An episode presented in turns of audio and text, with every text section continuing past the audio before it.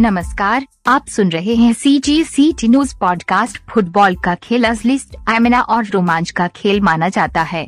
इस खेल में खिलाड़ी खेल को ज़बरदस्त स्पीड और स्टेमिना की ज़रूरत होती है, साथ ही सधी हुई नज़र और गोल पर सही निशाना साधना इस खेल का मूल मंत्र है। हालाँकि भारत में फुटबॉल का खेल काफ़ी लोकप्रिय है, लेकिन इतने बड़े देश में बहुत ही कम ऐसे खिलाड़ी हुए जो अंतर्राष्ट्रीय स्तर पर शोहरत हासिल करने में कामयाब हुए हैं। बाईचुंग भुटिया के रिटायर्ड के बाद भारत एक ऐसे ही करिश्माई फुटबॉल खिलाड़ी की तलाश कर रहा है और अब ऐसे में लोगों की नज़र उत्तराखंड के पिथौरागढ़ ज़िले का सीमांत मुनस्यारी क्षेत्र के एक खिलाड़ी पर पड़ी है जिससे लोगों को बहुत सी उम्मीदें हैं। यहाँ स्थानीय फुटबॉल टूर्नामेंट चल रहा था। इस बीच एक मैच में पहाड़ का एक युवा खिलाड़ी एक बेहतरीन शानदार कॉर्नर किक लेता है और फुटबॉल सीधे गोल पोस्ट में चली जाती है।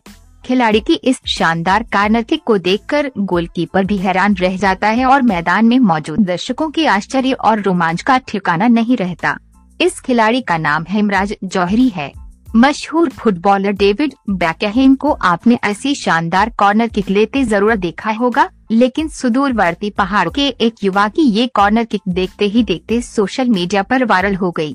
मुख्यमंत्री पुष्कर धामी ने भी इस युवा के खेल कौशल की खुशी और खुले दिल से प्रशंसा की।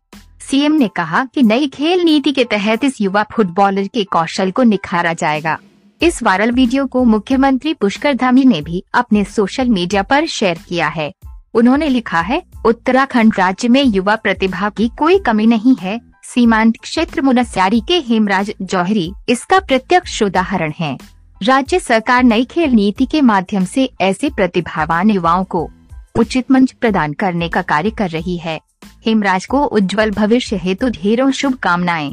हेमराज फुटबॉल के बड़े शौकीन हैं और मुनस्यारी फुटबॉल क्लब की ओर से फुटबॉल खेलते हैं। हेमराज के पिता एक टेलर हैं। मुनस्यारी में जब लोग हेमराज के पिता के पास कपड़े सिलाने जाते हैं तो वो अक्सर हेमराज के पिता से कहते हैं कि आपका बेटा एक दिन फुटबॉल में बहुत नाम कमाएगा। सी जी सी टी न्यूज़